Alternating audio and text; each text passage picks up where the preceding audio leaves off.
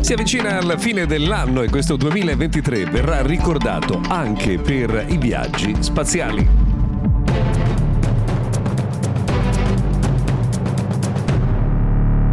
Benvenuti dunque oggi Santo Stefano, grazie per aver scelto anche oggi di ascoltare Mr. Gadget Daily, notiziario quotidiano dedicato al mondo della tecnologia e dell'innovazione. E noi oggi parliamo di innovazione nei viaggi spaziali perché questo 2023 rimarrà nella storia per un record che è stato tracciato da SpaceX che pensate nell'arco di un anno ha fatto ben 97 missioni spaziali lanciando i suoi propulsori Falcon Falcon eh, nel corso di questi, di questi, giorni, questi 365 eh, giorni. Non si è mm, raggiunta la soglia dei 100 eh, voli, però insomma, bisogna dire che già 97 missioni sono veramente notevoli. Sapete che tantissime sono di carattere commerciale, molte tra l'altro a supporto proprio di attività per quanto riguarda le, la connettività satellitare. Eh, il prossimo anno invece mm, si aprirà con una novità importante perché sappiamo che nel 2024 arriverà l'Apple Vision Pro, cioè il visore super costoso di Apple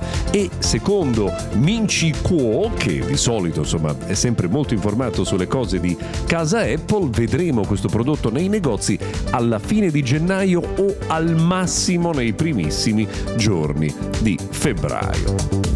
Il prossimo anno sarà anche l'anno in cui Google dovrà risarcire i suoi utenti americani e per il momento la spesa pare sarà di 630 milioni di dollari.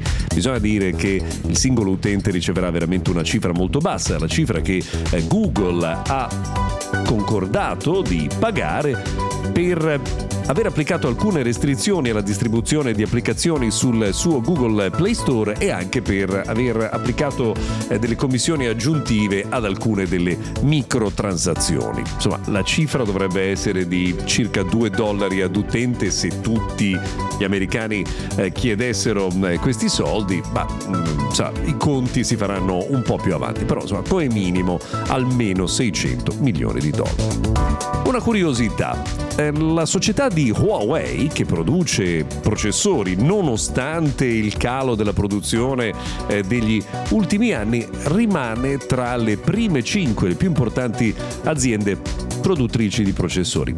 È curioso, ad esempio, rilevare che Google con il suo Tensor non è invece ancora riuscita a entrare eh, tra i giganti, i numeri sono ancora troppo piccoli, però la strada è tracciata, vedremo quello che eh, avverrà nel futuro.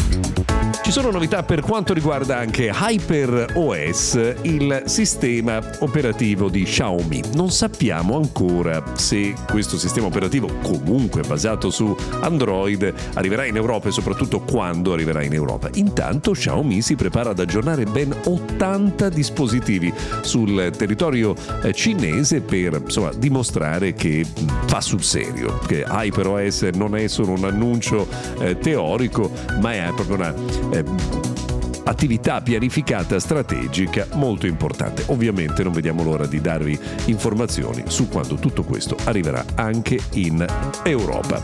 Per oggi abbiamo terminato, grazie per averci seguito anche oggi, giorno di Santo Stefano, se volete ci risentiamo puntuali anche domani.